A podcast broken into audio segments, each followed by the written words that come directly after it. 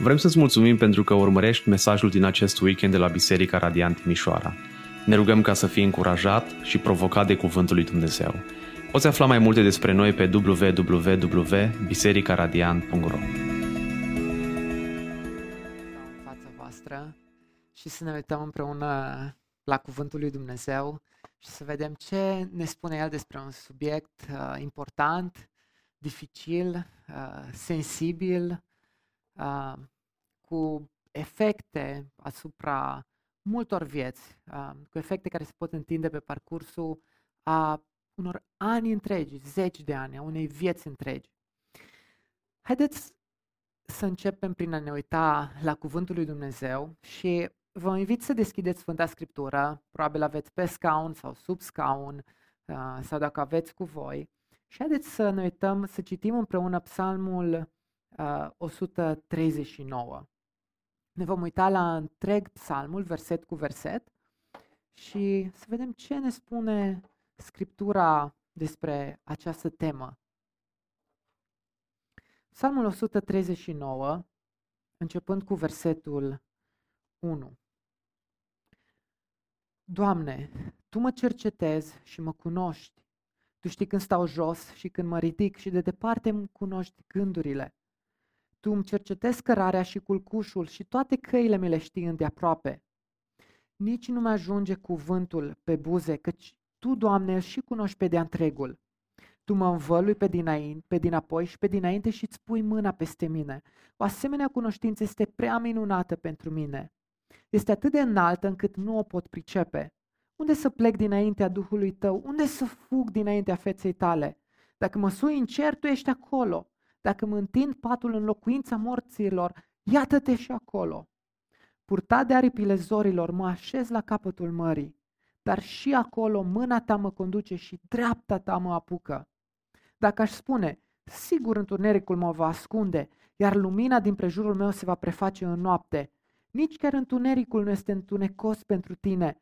Noaptea luminează ca ziua, iar întunericul este ca lumina. Tu mi-ai întocmit rărunchii, Tu m-ai țesut în pântecele mamei mele. Te laud că sunt o făptură atât de minunate, minunate sunt lucrările Tale. Și sufletul meu știe foarte bine aceasta. Oasele mele nu erau ascunse de Tine când am fost făcut într-un loc ascuns, când am fost țesut în adâncimile pământului.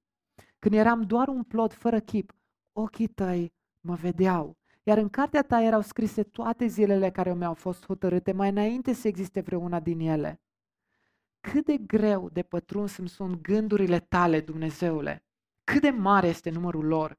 Când le număr, sunt mai multe decât boabele de nisip. Când mă trezesc, sunt tot cu Tine. Dumnezeule, de la-i ucide pe cel rău, depărtați-vă de la mine ucigașilor.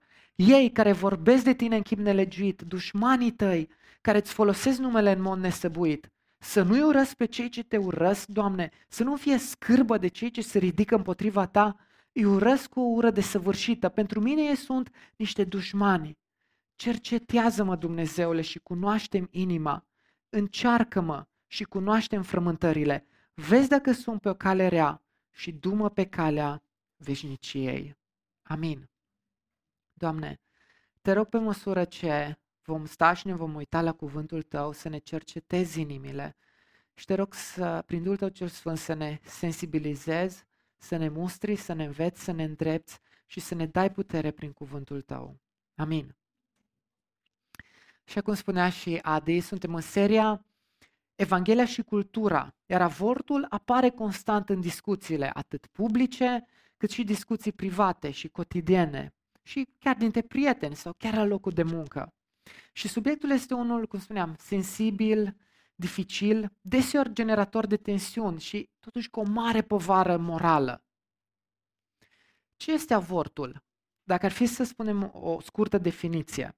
Avortul este întreruperea nenaturală provocată a unei sarcini. Vorbim despre genul acesta, despre întreruperea nenaturală sau întreruperea provocată a unei sarcini. Și considerăm sarcina de la perioada concepției până la naștere și prin întrerupere nenaturală ne referim la acele intervenții mecanice sau chimice în procesul de dezvoltare a sarcinii care au ca scop oprirea dezvoltării naturale a sarcinii. De ce discutăm despre asta? Doar câteva statistici. Și am putea să-i numărăm multe, dar nu vreau să stăm mult pe aceste statistici.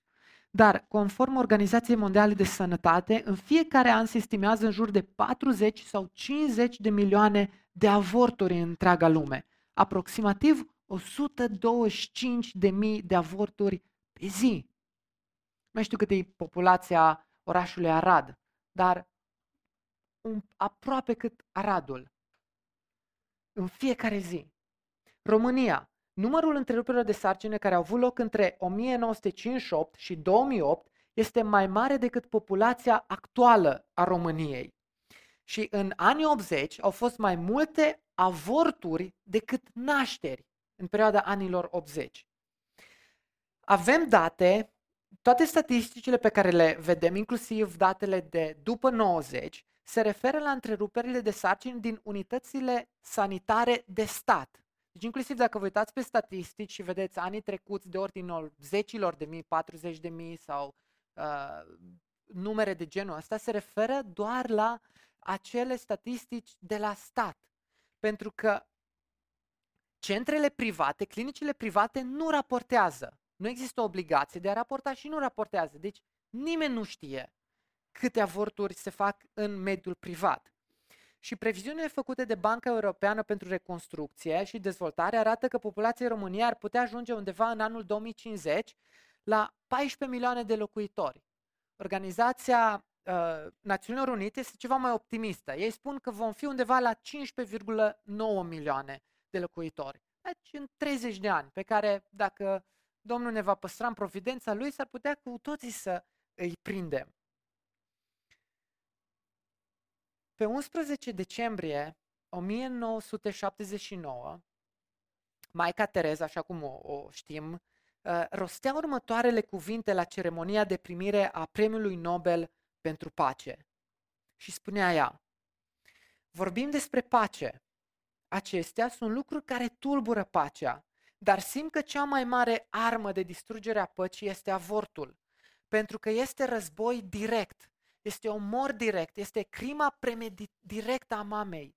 Și citim în Scripturi, iar Dumnezeu spune foarte clar, chiar dacă mama și-ar uita copilul, eu nu te voi uita, te-am zămislit în palma mea.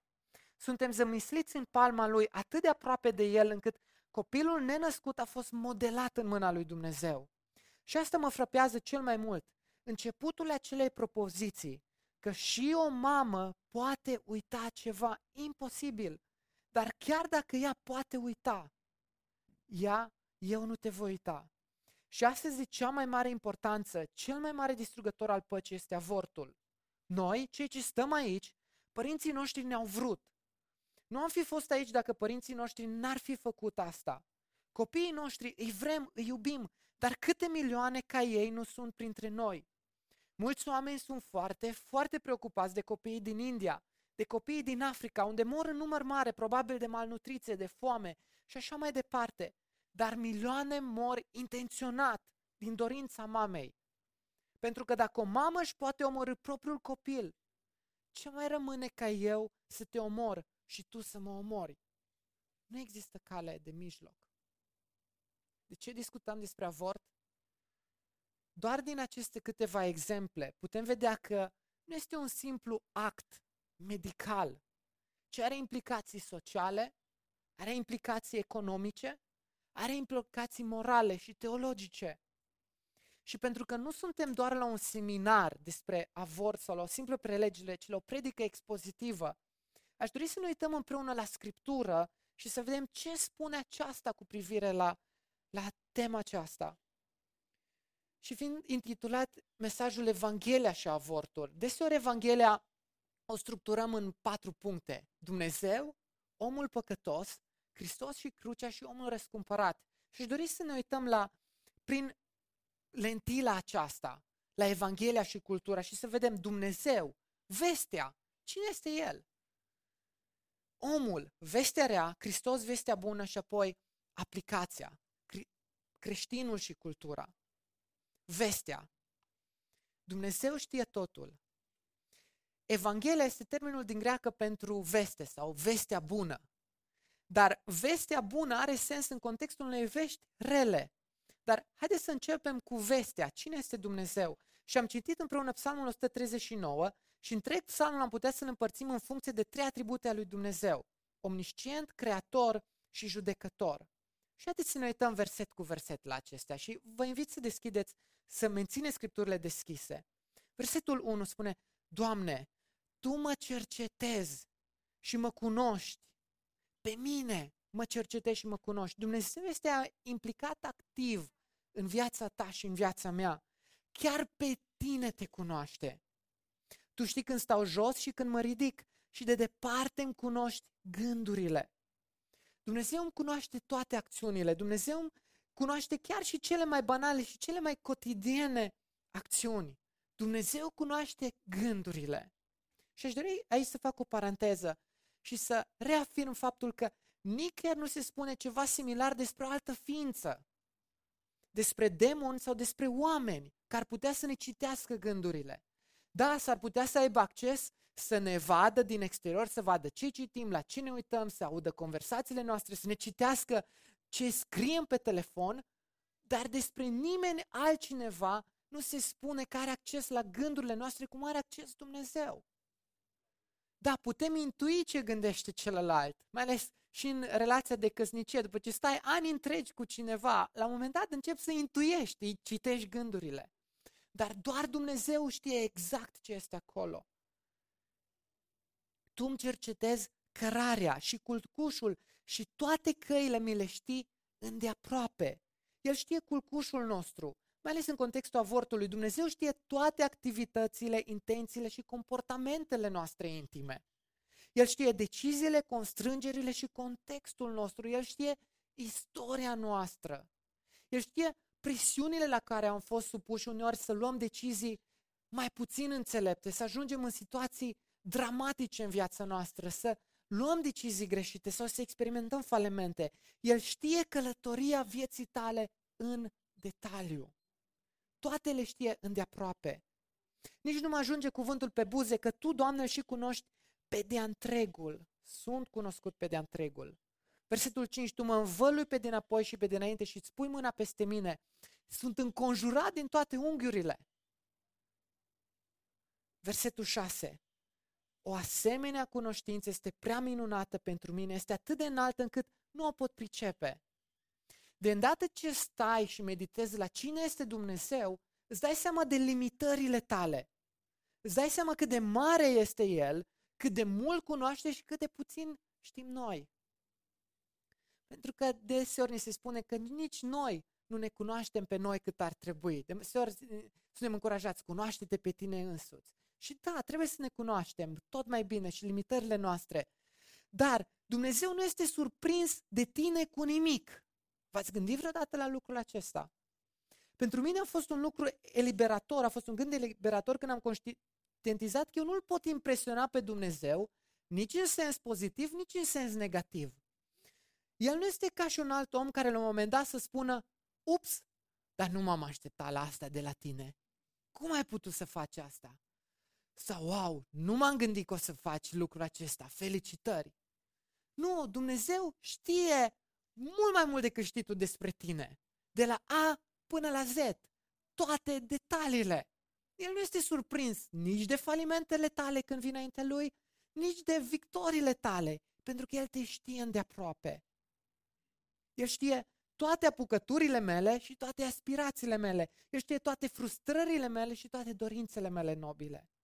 Și vedem cumva de la versetul șapte, cumva parcă psalmistul încearcă să fugă, încearcă cumva să scape de, de ochii lui Dumnezeu. Unde să plec dinaintea Duhului Tău? Unde să fug dinaintea feței Tale? Dacă mă sui în cer, Tu ești acolo. Dacă mă întind patul în locuința morților, iată-te așa și acolo. Parcă vorbește frustrat. Purtat de aripile zorilor mă așez la capătul mării, dar și, mân, și acolo mâna Ta mă conduce și dreapta Ta mă apucă. Dacă aș spune, sigur întunericul mă va ascunde, iar lumina din prejurul meu se va preface noapte, nici chiar întunericul nu este întunecos pentru Tine. Noaptea luminează ca ziua, iar întunericul este ca lumina. Fuga de Dumnezeu este inutilă. Dar interesant, Dumnezeu ne lasă să fugim. Dar poți fugi, Dar nu te poți ascunde. Să ne amintim că David este cel care scrie acest psalm și în psalmul treizeci și doi și cincizeci și unu, el ajunge la un moment dat să cadă în, în, să poftească o femeie, o cheamă la el, uh, comite imoralitate sexuală, rămâne însărcinată și ce face? Îl ucide pe soțul ei și ascunde, face schimbări, trimite o armată ca să ascundă uh, păcatul lui și încearcă să fugă de Dumnezeu și mărturisește fuga lui. Dar la un moment dat își dă seama că nu se poate ascunde. Dumnezeu ne lasă uneori să încercăm să fugim de El, mai ales după ce vocea conștiinței începe să deranjeze, începem să fugim tot mai mult, crezând cumva că scăpăm de consecințele deciziilor noastre. Și da, uneori consecințele s-ar putea să nu țină pasul cu noi, să putem fugi pentru o perioadă. Dar Dumnezeu este chiar acolo la destinația fugii noastre. S-ar putea să credem că fugim de Dumnezeu și când colo El ne așteaptă chiar acolo la destinație. Fuga de El întotdeauna se va termina cu întâlnirea cu El la un moment dat. Și rezumând versetele de la unu la doisprezece, am putea spune, Dumnezeu te cunoaște chiar pe tine, atât în gânduri cât și în, acți- în acțiuni, îndeaproape, pe de-a întregul. Și poți fugi de El, dar nu te poți ascunde.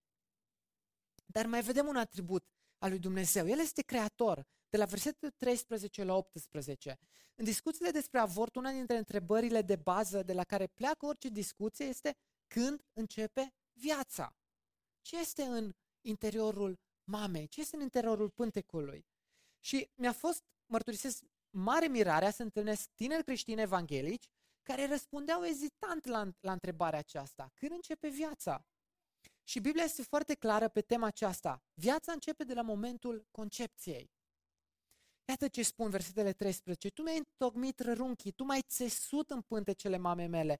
Te laud că sunt o făptură atât de minunată. Minunate sunt lucrările tale și sufletul meu știe foarte bine aceasta. Oasele mele nu erau ascunse de tine când am fost făcut într-un loc ascuns, când am fost țesut în adâncimile pământului. Când eram doar un plod fără chip, ochii tăi mă vedeau, iar în cartea ta erau scrise toate zilele care mi-au fost hotărâte mai înainte să, să fie existat vreuna din ele. Cât de greu de pătruns îmi sunt gândurile tale, Dumnezeule, cât de mare este numărul lor. Când le număr sunt mai mult decât boabele de nisip, când mă trezesc, sunt tot cu tine. Și psalmistul a scris cuvintele acestea înainte să avem metodele moderne de a citi, de a scana, de a avea ecograf, de a avea tot felul de teste, de a cunoaște tot procesul de dezvoltare a sarcinii. Ade- unul dintre adevărurile centrale ale Evangheliei este că Dumnezeu este Creatorul. Doar El are puterea și autoritatea să dea viață. Săptămânile de sarcină se numără din prima zi a ultimei menstruații și o sarcină poate dura patruzeci de săptămâni. Săptămâna cinci, de exemplu, o parte din vasele de sânge ce leagă copilul de mamă se vor forma, vor forma condorul umbilical și se formează tubul neural din care se dezvoltă creierul copilului și măduva spinării. Săptămâna șase, inima bebelușului tău începe să fie detectabilă. Săptămâna șapte, se dezvoltă capul copilului. La șapte săptămâni de sarcină, ambele emisfere ale creierului și fața copilului se dezvoltă rapid. Săptămâna doisprezece, toate organele unui băiețel sau unei fetițe sunt funcționale. Săptămâna paisprezece este termenul legal în România până la care poți să întrerupi sarcina pentru orice motiv. Ce se află în pântecul mamei? Este întrebarea esențială la care trebuie să răspundem cu toții. Este o persoană sau nu? Este o creație a lui Dumnezeu sau nu? Este doar un embrios, un fetus, o aglomerare de celule? Sau este o persoană creată după chipul lui Dumnezeu, cu valoarea pe care Dumnezeu o dă creației Lui? Psalmul o sută treizeci și nouă, cu șaisprezece. Când eram un plod fără chip, ochii tăi mă vedeau. Ieremia unu, cu cinci. Mai înainte să te fi creat în pântecele mamei tale, te cunoșteam. Și mai înainte să fie ieșit din pântecele ei, te pusesem deoparte și te făcusem profet al neamurilor. Mai înainte să te fi creat în pântecele mamei tale, te cunoșteam. Scriptura vorbește despre modul în care Dumnezeu cheamă, numește și binecuvintează copiii în timp ce ei se află în pântecul mamei. Galateni unu cu cincisprezece. Dar când Dumnezeu care m-a pus pe mine, Pavel, deoparte încă din pântecele mamei și m-a chemat prin harul său. Isaia patruzeci și nouă cu unu. Ascultați-mă, ținuturi de lângă mare, luați aminte, popoare de departe. Domnul m-a chemat înainte să mă nasc, pe când eram încă în pântecele mamei mele. El mi-a rostit numele. Luca unu cu cincisprezece. Căci el, adică Ioan Botezătorul, va fi mare înaintea Domnului. Nu va bea niciodată vin, nici băutură tare și va fi umplut de Duhul Sfânt încă din pântecele mamei lui. Dumnezeu îl recunoaște pe bebelușul nenăscut ca fiind o persoană și îl destinează pe cel nenăscut pentru viață din momentul concepției. Deși cultura noastră este împotriva acestei idei, nu este posibil să crezi Biblia și să negi că cei născuți sunt persoane. Dar Dumnezeu nu este doar creator, ci este și judecător. Versetele nouăsprezece la douăzeci și doi. Dumnezeule, de la ucide pe cel rău, depărtați-vă de la mine, ucigașilor. Ei care vorbesc de tine în chip nelegiuit, dușmanii tăi care îți folosesc numele în mod nesăbuit, să nu-i urăsc pe cei ce te urăsc, Doamne, să nu fie scârbă de cei ce se ridică împotriva ta, îi urăsc cu ură desăvârșită. Pentru mine ei sunt niște dușmani. Versetele nouăsprezece la douăzeci și doi este un limbaj plin de tensiune emoțională. Psalmul este o poezie în care psalmistul își exprimă atât fascinația față de atributele lui Dumnezeu, cât și față de creația lui Dumnezeu, dar în același timp emoțiile puternice față de cei care, atenție, se ridică împotriva lui Dumnezeu, nu împotriva lor. Reacția psalmistului nu este față de cei care se ridică împotriva lui și de cei care vorbesc de el, ci se, reacția lui este atât de puternică este față de cei care se ridică față de Dumnezeu. Și este normal să urâm păcatul și să existe o repulsie față de cei care se ridică împotriva lui Dumnezeu. Și de aceea psalmistul spune, de tu l-ai ucide, nu eu. Doamne, tu vino și intervino. Și Apocalipsa douăzeci cu unsprezece la cincisprezece ne reamintește de atributul acesta lui Dumnezeu ca judecător. Spune, apoi am văzut un tron mare și alb și cel ce ședea pe el. Pământul și cerul au dispărut din prezența lui și nu s-a mai găsit loc pentru ele. I-am văzut pe morții mari și mici stând înaintea tronului. Au fost deschise niște cărți și a fost deschisă și o altă carte, care este Cartea Vieții. Morții au fost judecați potrivit cu faptele lor, așa cum erau ele scrise în cărți. Marea i-a dat pe morții care erau în ea.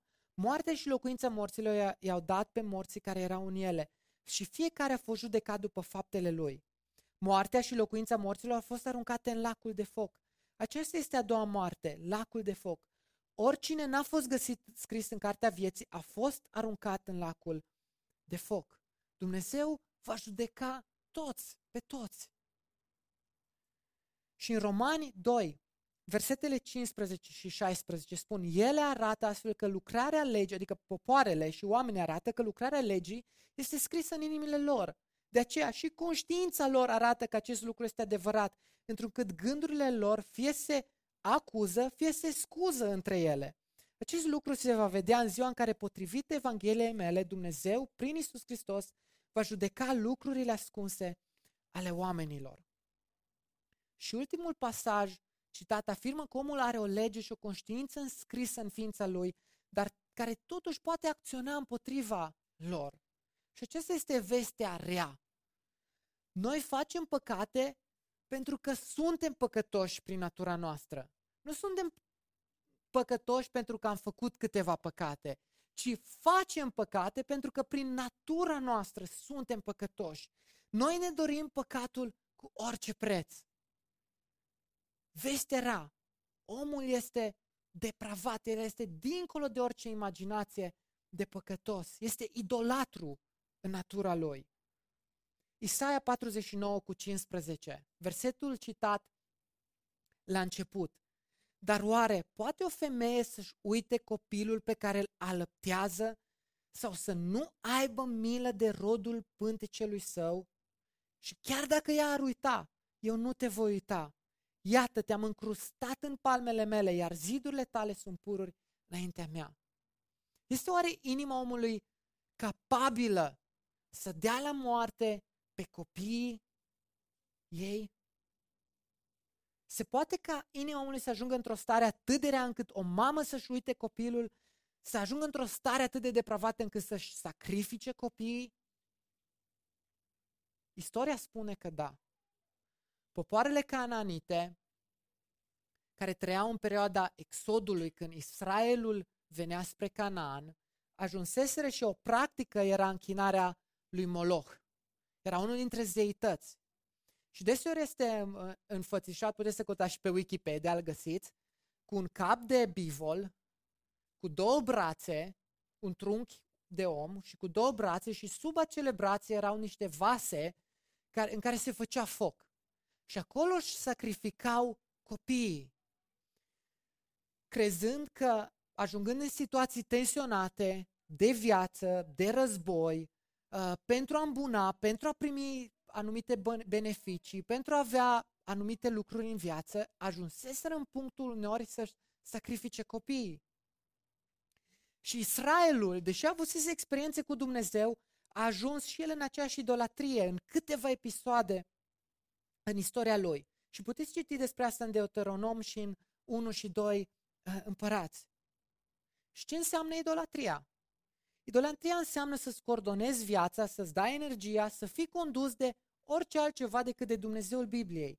Nu înseamnă neapărat să ai o statuie în casă, ci este suficient să lași ceva să-ți acaparezi inima și prin modul în care îți conduci viața să te închini ai cuiva.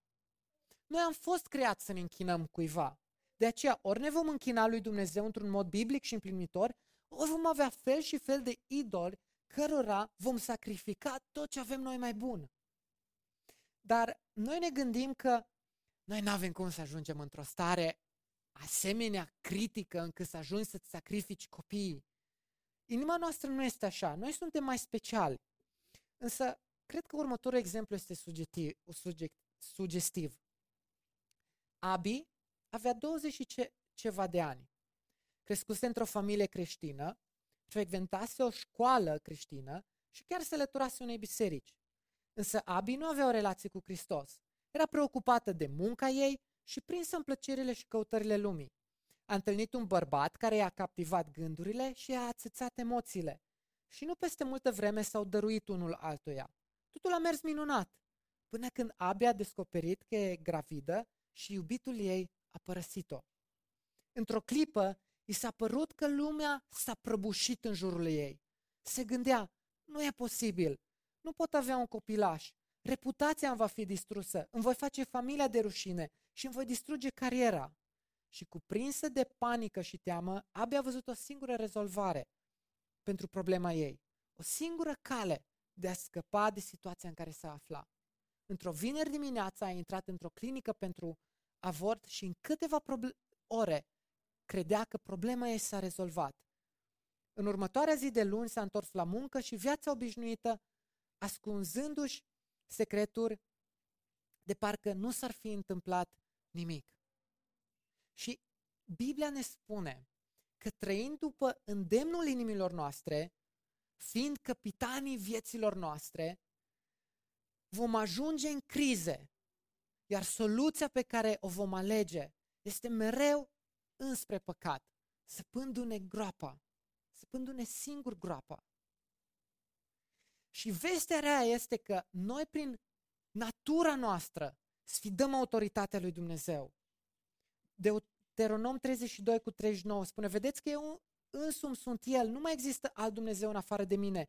Eu dau la moarte și tot eu aduc la viață. Și ajungem în criză și spunem, nu, eu pot să fac ce vreau cu viața mea. Pot să o opresc când vreau și pot să opresc viața altcuiva. Prin natura noastră, uneori căutăm să sfidăm frumusețea creației.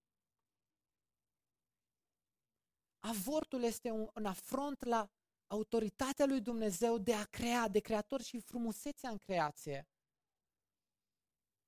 Avem posibilitatea să se stabilim dacă un copilaș în pântecele mamei are sindromul Down sau alte dizabilități care îi vor fi afecta viața. Ar trebui avortul să fie permis în aceste circumstanțe sau nu? Dacă credem cu adevărat că orice ființă umană este creația lui Dumnezeu, răspunsul este un categoric nu, pentru că toate poartă amprenta lui Dumnezeu. Principiile eugenice clasice în unele vieți sunt consider... care spun că în unele vieți sunt considerate nedemne pentru a fi lăsate să continue, duc astăzi la avortarea circa nouăzeci și șase la sută dintre copiii diagnosticați cu sindromul Down în Uniunea Europeană. nouăzeci și șase la sută. În Islanda, rata de eradicare a acestor copii este de o sută la sută. Probabil veți găsi un caz, două, dar o sută la sută. Și asta nu, nu pentru că s-a găsit un remediu genetic, ci pentru că sunt eliminați toți pe măsură ce sunt identificați. Însă gândiți-vă la orbul din Ioan nouă. O persoană cu dizabilități în lumea antică, și nu avem timpul să intrăm în istorie, cum erau tratați copiii, oamenii cu dizabilități. Spunea, cine a păcătuit? Acesta sau părinții lui? Și Dumnezeu, Iisus spune, nici el n-a păcătuit, nici omul acesta, nici părinții lui, ci s-a născut așa ca să se arate în el lucrările lui Dumnezeu.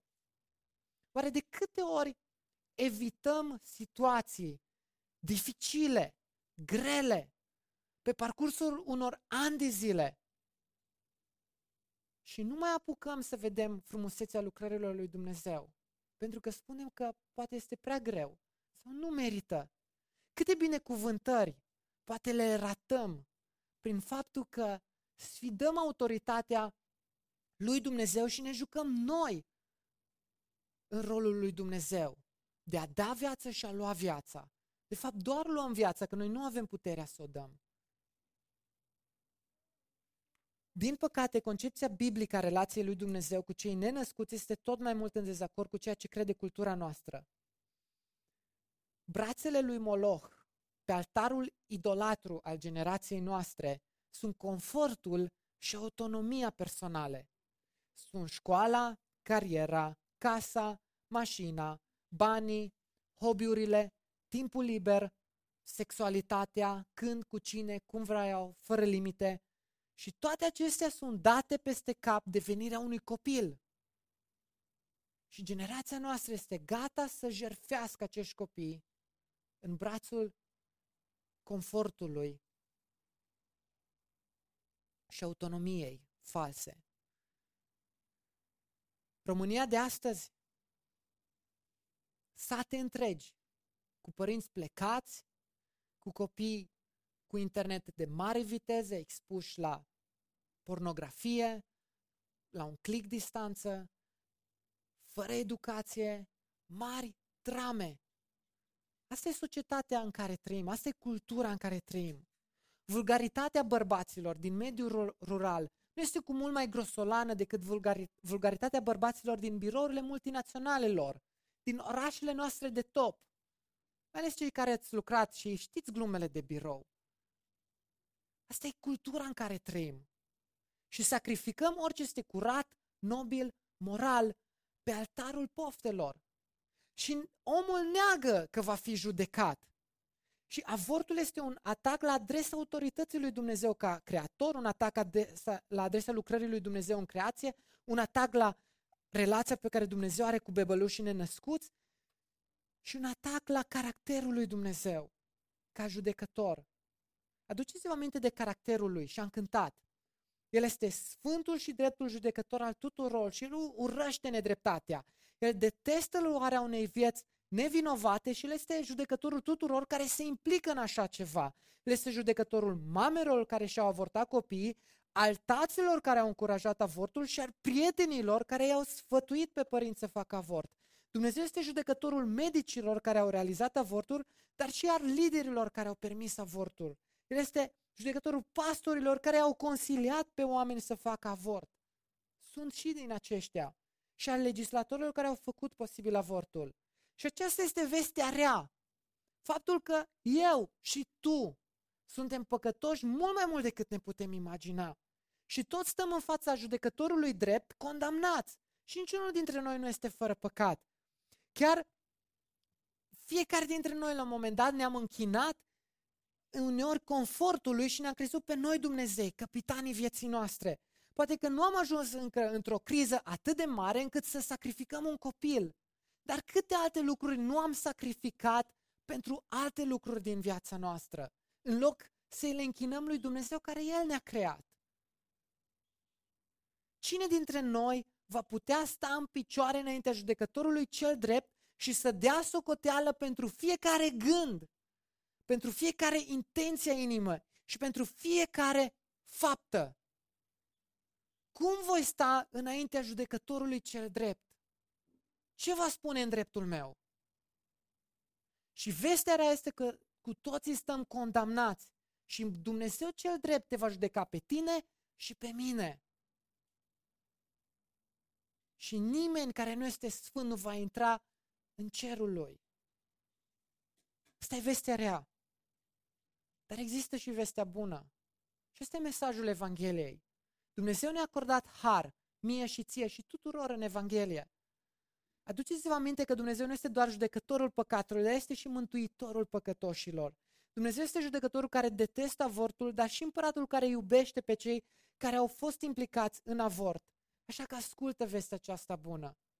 Chiar dacă ai făcut vreodată avort, chiar dacă ai încurajat avortul, chiar dacă ai realizat o procedură de avort, chiar dacă ai permis avortul sau n-ai făcut nimic pentru a opri avortul sau a încuraja prietenii tăi să aibă acel copil, Hristos te poate ierta și restaura și pe tine. Vestea bună a iertării în Hristos și scăparea, scăparea de condamnarea divină este mesajul central. Da, este o veste care ne cheamă la a-L urma pe Hristos. Este viața aceasta, este o viață dificilă, o, o viață grea, o luptă deseori, dar este singura care poate să-ți aducă cea mai mare împlinire și fericire. Cele două vin la pachet. Deseori calea, lumea îți oferă calea ușoară, dar care îți aduce cele mai mari drame. Hristos ne cheamă împreună cu El la o viață grea deseori, dar la cea mai împlinitoare. Și asta e vestea bună. Și adevărul acesta aș vrea să fie în inimile noastre. Vestea bună este că Dumnezeu iartă pe deplin. Eu îți iert fără de legile pentru mine și pentru mine și nu voi aduce aminte de păcatele tale.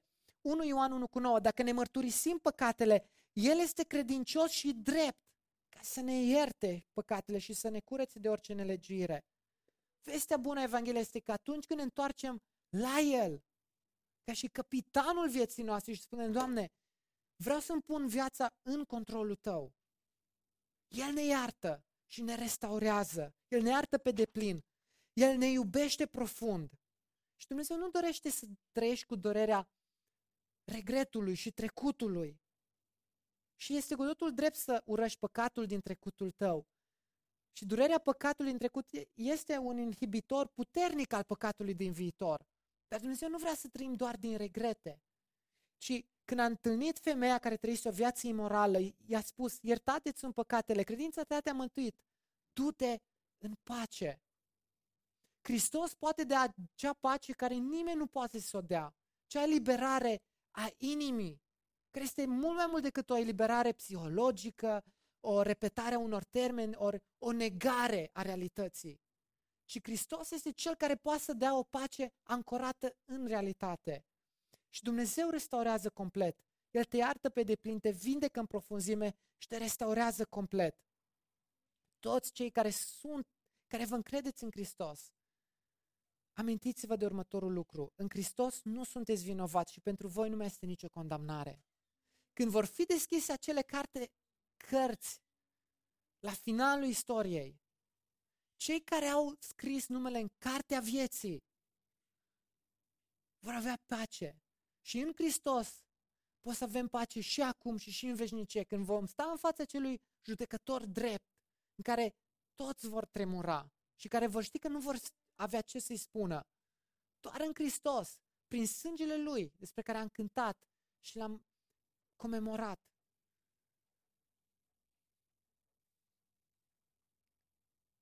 Cartea lui David Platt Evanghelia și Cultura relatează cum a fost restaurată și Abi, despre care am citit. Atât în relația cu soțul ei, atât în relația cu Hristos, în relația cu biserica, în relația cu comunitatea. Și vă încurajez să citesc cartea, nu, nu vreau să vă stric surpriza. Pentru că vom mai avea încă câteva săptămâni din cartea aceasta, prin capitole. Vestea bună. Există iertare, există restaurare. Cum arată atunci creștinul și cultura? Și aș dori, înainte să trecem la aplicație, să încep cu un citat dintr-un articol care a, a apărut ieri în Republica. Probabil unii dintre voi citiți lucru, uh, uh, publicația aceasta și spune așa: valorile creștine sunt greu de respectat, până la absurd, prin comparație cu valorile societății actuale. Dar vorbește despre România. Clivajul este atât de puternic încât vorbim practic de lumi diferite. În teorie, creștinismul propune o lume fericită, împărăția lui Dumnezeu aici pe pământ, așa cum ne-a prezentat-o Mântuitorul. Dar câți dintre cei optzeci și șase la sută care se declară creștini în țara noastră respectă valorile creștine? Câți dintre ei au familii care trăiesc la standardele propriei credințe, în așa mod încât să radieze fericirea din ei, sarea pământului și lumina lumii, și poate să fie dați ca exemplu? Eșecul creștinului de a-și trăi viața potrivit propriei credințe l-a dus astăzi în situația de a-și pierde credibilitatea în fața celor care promovează valori diferite de ale lui. Viața fericită a creștinului ar trebui să fie un exemplu pentru cei din jur, ca aceștia să vrea să-l urmeze. Hristos și-a dublat vorbele prin fapte. Mulți creștini astăzi le spun altora să-și trăiască viața așa cum știu ei, în teorie, că ar trebui să-și o trăiască pe a lor. Cât de adevărat! O radiografie a culturii în care trăim. Care sunt primii pași pentru a te împotrivi unei culturi care celebrează și încurajează moartea copiilor de dragul autonomiei sau de dragul confortului? În primul rând, roagă-te. Cere lui Dumnezeu să pună capăt nedreptății avortului în țara noastră și în lume.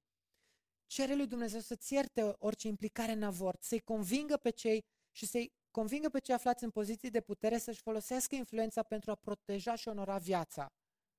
Și mi-o spun mie în dreptul meu, de câte ori oare am postat pe anumite teme, pe, postat pe Facebook pe anumite teme politice, morale, dar nu m-am rugat. Deseori ar trebui să, și vă încurajez, să fim acei oameni care ne rugăm mai mult și poate postăm mai puțin.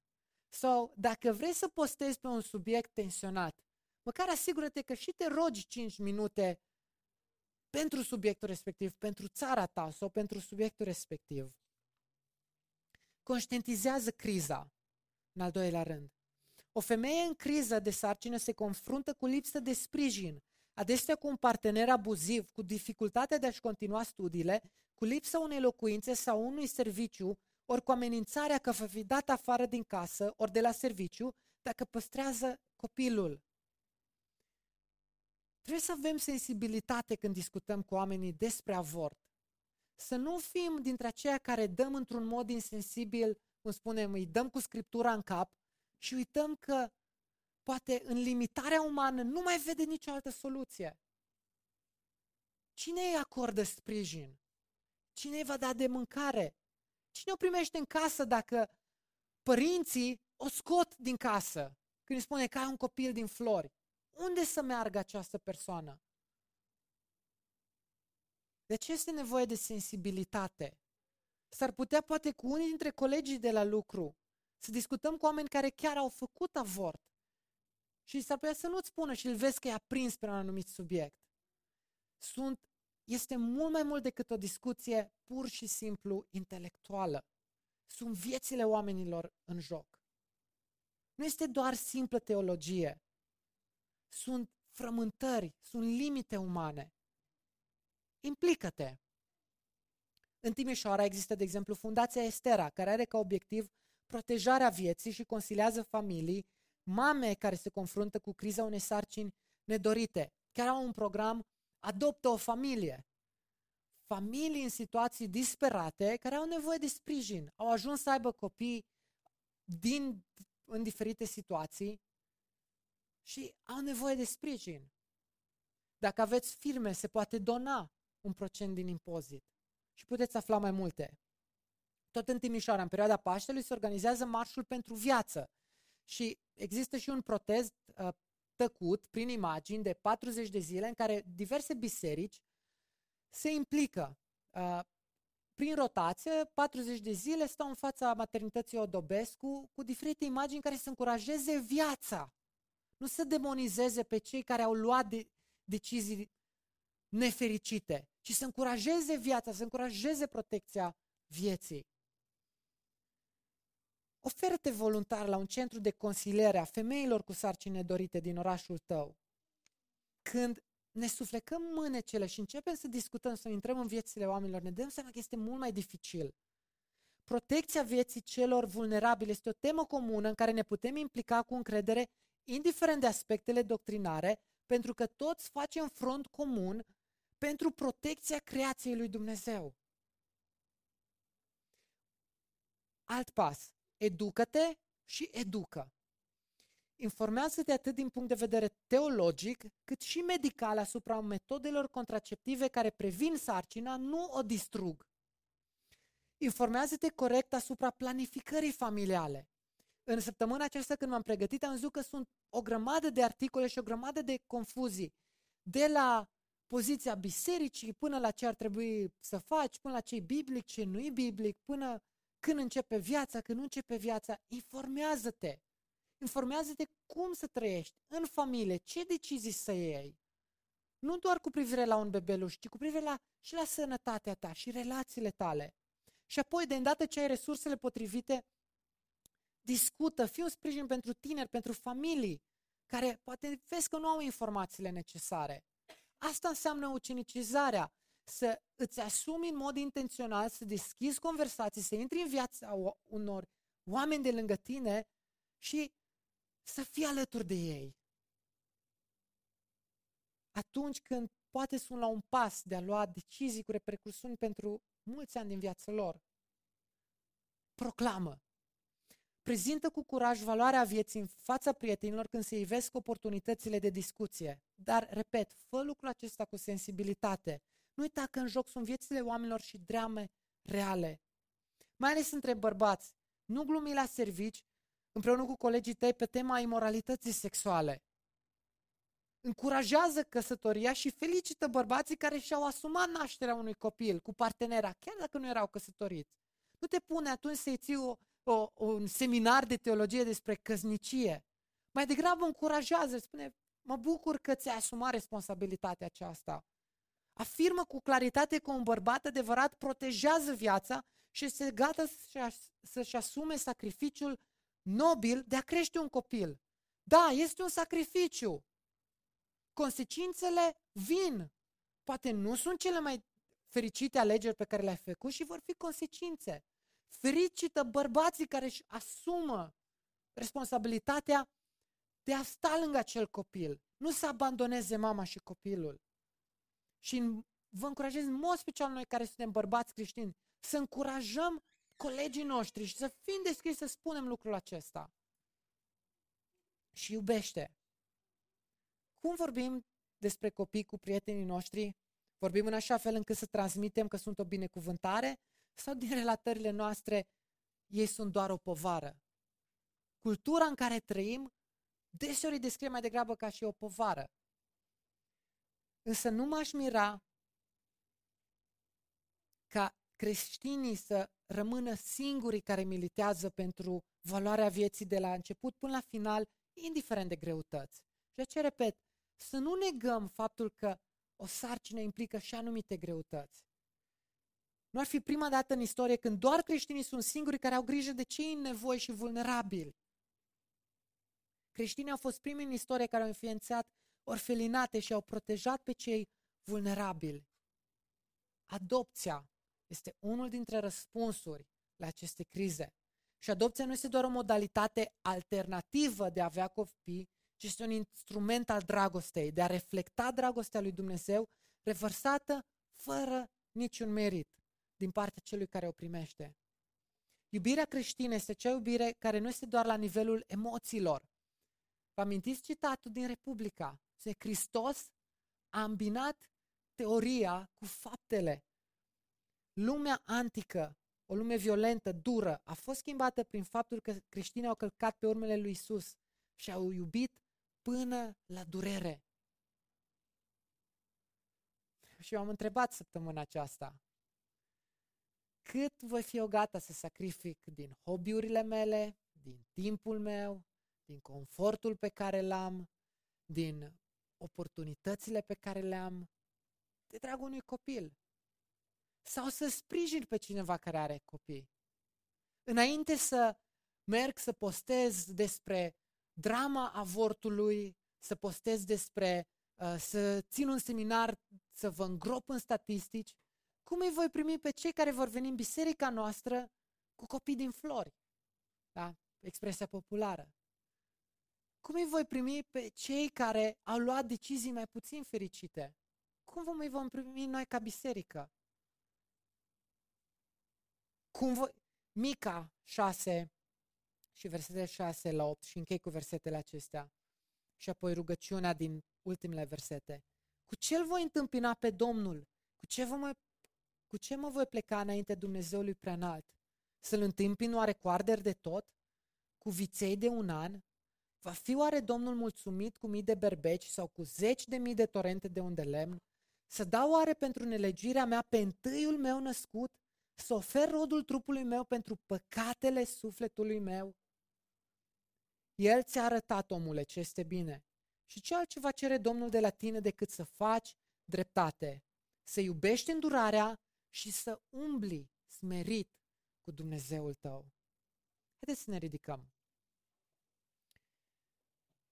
Vestea, Dumnezeu este creator, este omniscient și judecător. Vestea rea este că eu și tu suntem mult mai păcătoși decât ne putem imagina și singuri. Dacă vom sta înaintea acestui judecător, vom sta doar condamnați și el va fi drept în a-și revărsa mânia și a ne condamna. Dar există o veste bună. Hristos este cel care ne poate răscumpăra, restaura, ierta pe deplin și să ne conducă viața. De aceea, gândește-te la vestea aceasta în săptămânile care urmează. Da, este dificil, dar este singura cale împlinitoare, pentru că el este apa vieții, calea și adevărul și viața.